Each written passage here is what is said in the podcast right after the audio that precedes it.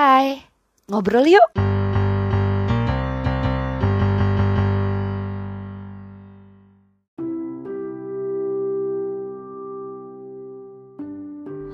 Hai, udah lama nih. Uh, kebetulan baru sempat mau rekaman lagi untuk podcast uh, kata Bella ini. Jadi beberapa minggu ini memang uh, nggak ada yang diupload ke podcast ini karena alasan yang paling utama adalah bukan karena nggak ada materinya tapi lebih ke arah memang uh, karena gue ngerjainnya sendiri editing sendiri jadi kan uh, agak ribet ya. Jadi akhirnya gue memutuskan untuk berbagi beberapa hal yang mungkin saat ini menjadi sangat amat concern buat gue. Um, basically karena kan sekarang ini lagi pandemi ya. Pandemi ini pandemi ini akhirnya bikin uh, kita susah ketemu sama orang. Terus gue juga mau ngerekam podcastnya juga agak ribet. Secara gue kan nggak kayak orang-orang yang memang niat banget untuk podcastan. Jadi gue masih pakai aplikasi anchor yang paling gampang buat gue. Dan juga kadang-kadang gue melakukan editing beberapa bagian ini Nah, um, tema hari ini sih karena gue sendiri tanpa ada temen gue yang bantu untuk ikut sharing. Jadi gue akan lebih sharing ke uh, beberapa hal yang sedang mungkin banyak orang alami saat di masa pandemi ini. Yang paling utama adalah uh, mengenai uh, kerja kali ya. Karena kebetulan uh, gue juga ingin uh, ingin banget untuk men-encourage teman-teman uh, beberapa hal yang mungkin teman-teman juga uh, mengalami bahwa ini adalah saat-saat yang challenging atau saat-saat yang menantang buat kita semua untuk bergerak lebih maju, lebih modern, lebih memahami mengenai teknologi dan lain-lain gitu. Karena memang kita dituntut saat pandemi ini kerja dari rumah dengan teknologi yang ada, tapi satu sisi juga beberapa kantor menerapkan pemotongan-pemotongan dan lain-lain. Beruntunglah kalian yang tidak dapat pemotongan um, dari kantor karena masa pandemi ini. Jadi um, mungkin gue akan lebih bercerita tentang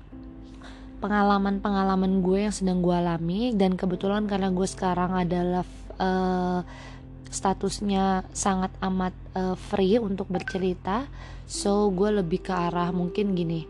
Dari masa pandemi ini gue gue gue belajar banget beberapa hal. Yaitu uh, banyak dari teman-teman yang ragu untuk memulai bisnis, ragu untuk uh, mungkin uh, berganti pekerjaan atau karena pandemi atau bagaimana atau mungkin mau nggak mau harus tetap bertahan dengan uh, pekerjaan saat ini um, karena pandemi karena mau nggak mau dapur kalian harus ngebul kalian juga harus tetap cari pekerjaan yang layak gitu kan.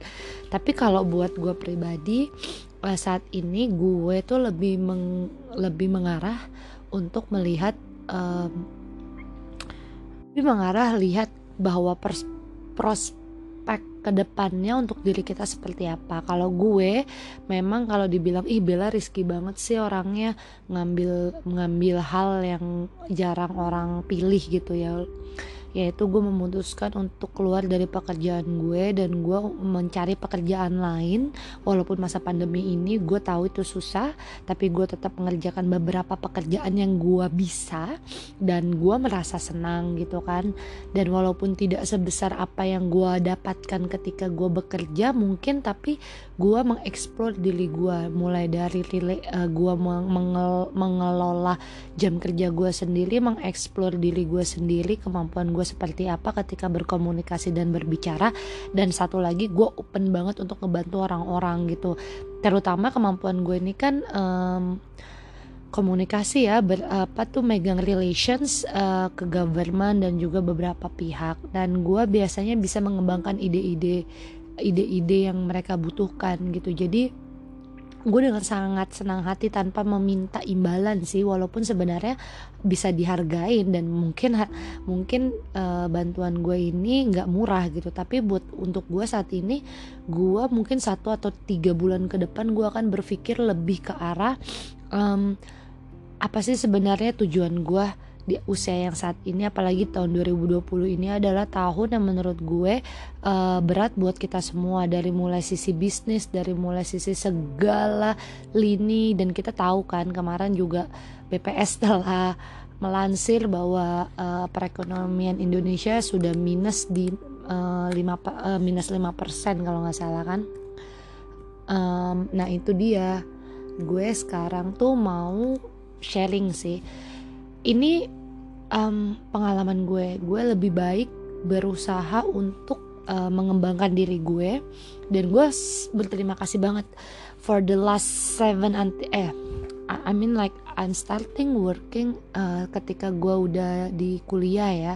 Dan working itu cuma kayak internship dan lain-lain. Tapi gue itu membawa gue sampai saat ini dan gue sudah lebih dari tujuh tahun dan sekarang sebenarnya udah mau 8 tahun. Mungkin gue lebih satu tahun ahead from my other friends. Dan gue memang iya uh, gue memang sangat bekerja keras di beberapa tahun terakhir. Dan gue membuktikan itu dengan uh, performance gue saat kerja. Dan gue mungkin dianggap remeh oleh beberapa orang karena yaitu dia capnya adalah gue masih muda. Dan gue berada di kisaran orang-orang Indonesia yang mindsetnya itu masih mindset mindset baby boomer orang-orang yang kelahiran kelahiran tahun 60 ke atas yang which is menurut gue mereka juga sedang berada uh, uh, mereka ada yang bisa berinovasi dengan teknologi saat ini tapi dengan mindset mereka yang masih uh, di tahun-tahun ya kalian tau lah baby boomer seperti apa gitu. Sebenarnya gue ada podcast bareng temen gue dan itu belum gue rilis sih ya. Waktu itu memang gue gue mau rilis tapi uh, pada saat itu gue masih agak sedikit uh, khawatir karena gue masih kerja di tempat uh, lama jadi gue berpikir bahwa gue nggak mungkin nih. Aduh kalau misalkan gue publish podcast ini otomatis gue gue tahu orang-orang itu pasti akan merasa bahwa gue ngomongin mereka gitu. Padahal basically enggak dan ini gue sharing sih.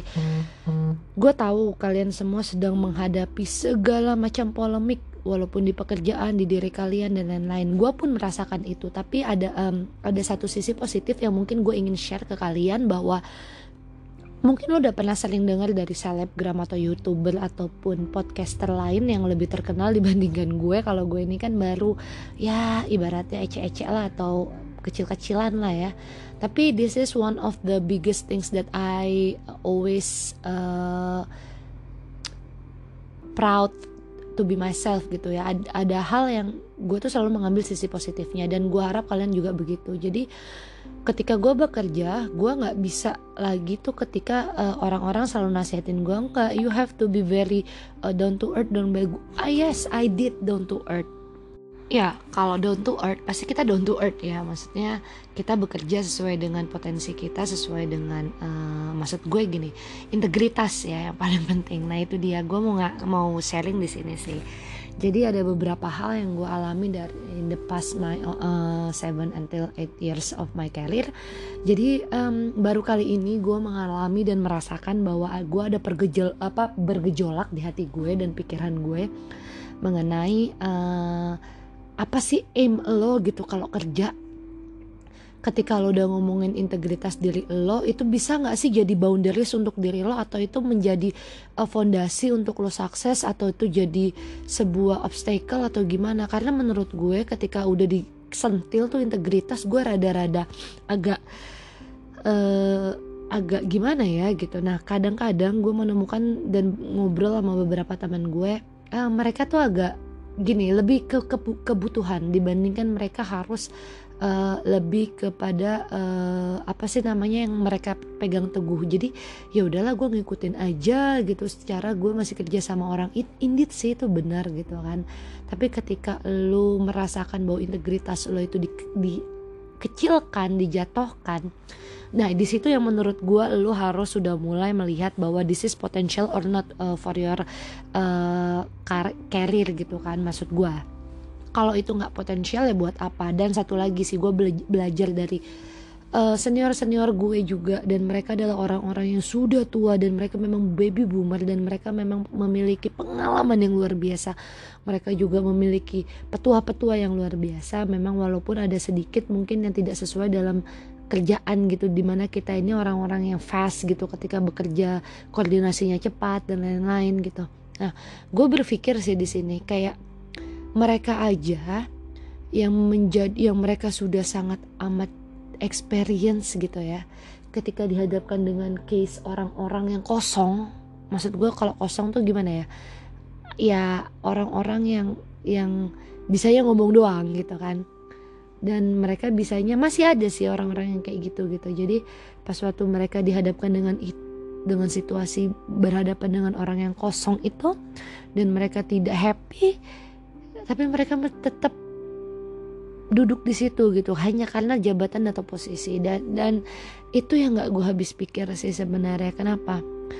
Um, ya itu after all of this time gitu what you did gitu performance performance lo tuh diimbangi kan maksudnya gaji lo diimbangi dengan performance lo. Bukan berarti ketika lo menjabati satu sisi atau suatu tingkatan lo menjabat di suatu perusahaan orang seenaknya memberikan pekerjaan itu lebih banyak karena gaji lo lebih banyak. Jadi bukan kerjaan lo, lo harus mengerjakan. Jadi itu tuh yang menurut gue saat ini kayak against all of my things. Bukannya gue nggak mau lend my hand to help others. Gue selalu lend my hand to help others. Tapi kalau gue harus dihadapi dengan orang-orang kosong ini yang hanya bisa berbicara tapi tidak bisa bekerja ini yang sebenarnya sebenarnya jadi keruntuhan di sebuah perusahaan. Dan gue lihat sih dari beberapa perusahaan teman gue perusahaan yang um, sempat gue uh, perjuangkan gitu intinya adalah mungkin juga ada isu-isu yang terbaru nih mengenai uh, kemarin kalau kalian tahu isu financial advisor nah itu juga sama sih. Jadi ada perusahaan-perusahaan yang memang diduduki oleh orang-orang yang mungkin um, mereka itu uh, benefit centris. Jadi mereka maunya keuntungan aja gitu. Jadi mereka tanpa melihat bahwa um, your company itu need to be fixed gitu. Perusahaan lo manajemen lo tuh harus dibenari kalau enggak lu mungkin akan runtuh gitu dalam beberapa saat. Nah ini yang sebenarnya juga gue pengen sharing ya. Jadi ketika lu sebagai orang muda dan lu dianggap belum berpengalaman, ah itu dia lu selalu dibit dengan pengalaman oleh orang-orang dan itu yang membuat kita semua susah bergerak. Nah, kadang-kadang kita lebih memilih ya udah kita persisten aja di posisi kita, kita kerjain aja kerjaan kita, kita manut aja, kita diam aja. Kalau gue sih pribadi gue nggak bisa. Mungkin beberapa orang teman gue juga setuju kalau gue nggak bisa untuk melakukan hal itu dan mereka pun nggak bisa.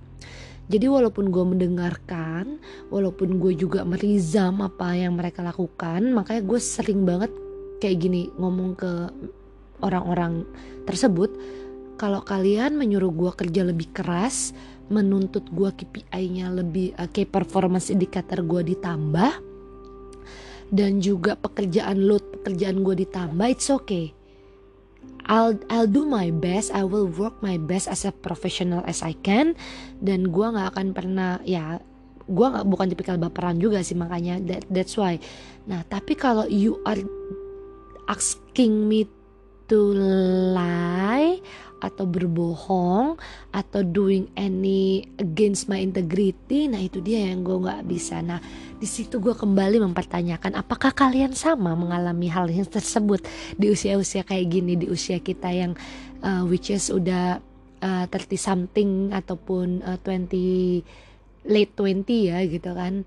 Jadi gue gue berpikir bahwa apakah di usia-usia saat ini adalah usia-usia kita sangat ego-egonya dengan diri kita dan pekerjaan. Karena kalau gue pribadi gue mengalami itu dan gue sekarang ketika gue keluar dari uh, beban yang kemarin gue lebih bahagia sih. Mungkin kalau mengenai income gue dengan dengan bangga sih. Gue memang tidak menghasilkan income yang dua digit lebih itu gitu, tapi gue menghasilkan with my own idea uh, with my passion untuk saat ini ya. Dan gue nggak menutup kemungkinan gue akan bekerja juga di tempat yang baru nantinya di du apa tiga bulan eh dua bulan ke depan atau tiga bulan ke depan.